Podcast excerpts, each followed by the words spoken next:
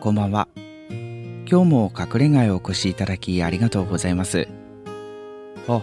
素敵なネイルですね。新しくされたんですか？ああ、そうでしたか。女性の方はネイルが綺麗な状態だととても心が豊かになると聞いたことがあります。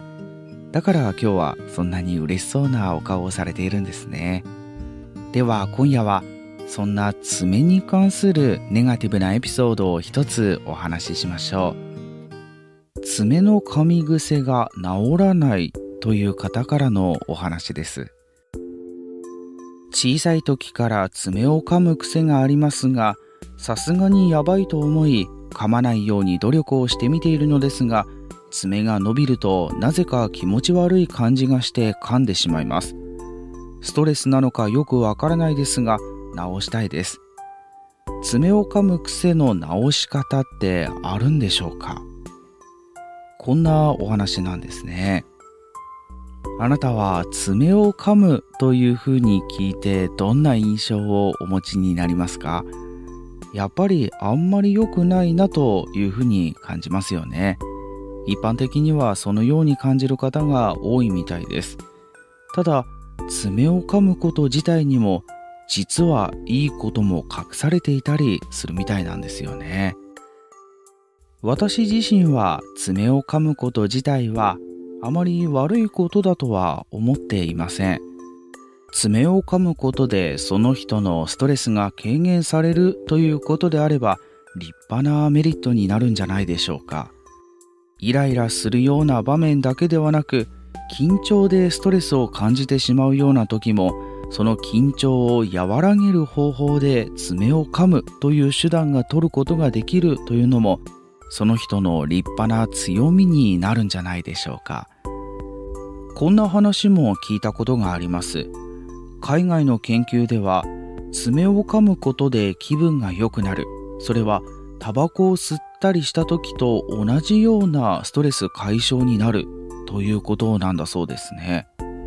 タバコなんかに比べれば爪を噛むことでそれが得られるのであれば体にはそっちの方がいいですよね。ですがこの方は爪を噛む癖を直したいという考えもお持ちでしたのでその時は一緒にどうすれば爪を噛まなくなるのかというのを考えました例えば今日お越しいただいているあなたのようにネイルを素敵な状態にしておくこれでは噛む気も失せますよね。綺麗な状態に保っておきたいという気持ちも湧いてくるんじゃないでしょうか。仕事柄カラフルなネイルをすることができないという方もいると思いますので、そういう方は今は透明なものもあるんですよね。あれを塗っておくだけでも爪はとても綺麗に見えますし、綺麗な爪の状態であればやはり噛みたいという気持ちは多少薄らぐんじゃないでしょうか。あとは単純に爪を短くしておく。この方は爪が伸びてくると気持ち悪くて噛んでしまうとお話ししていましたので、爪を短くしていても大丈夫であれば、そういう風にしておくというのもいいんじゃないでしょうか。そんなお話をしました。その他にも2人でいろんな案を出し合ってどうすれば噛み癖が治るのかという話をしていたんですが結局2人がその時に至った結論はこうでした。1本だけは噛んでもいい指を作っておく。